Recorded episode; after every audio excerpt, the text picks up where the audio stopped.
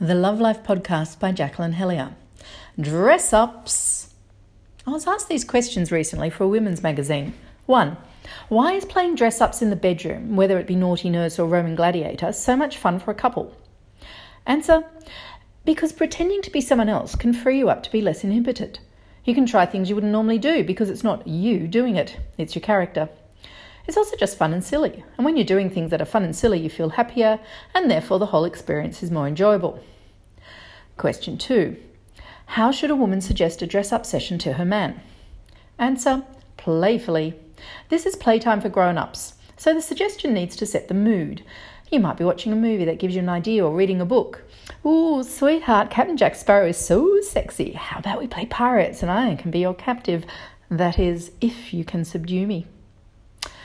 Question three What are your tips for couples wanting to play dress ups?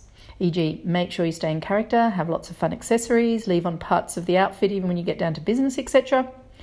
Answer Costumes and props certainly help set the mood and let you get into character.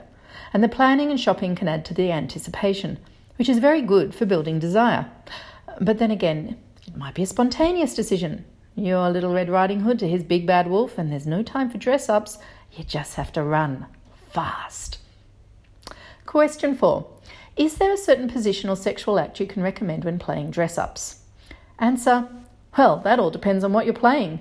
If you're the policewoman interrogating the very, very bad criminal, you'll probably be behaving quite differently than if you're the Roman Emperor's favourite sex slave, if you get my drift. So don't think about things like acts and positions. Overthinking will get in the way.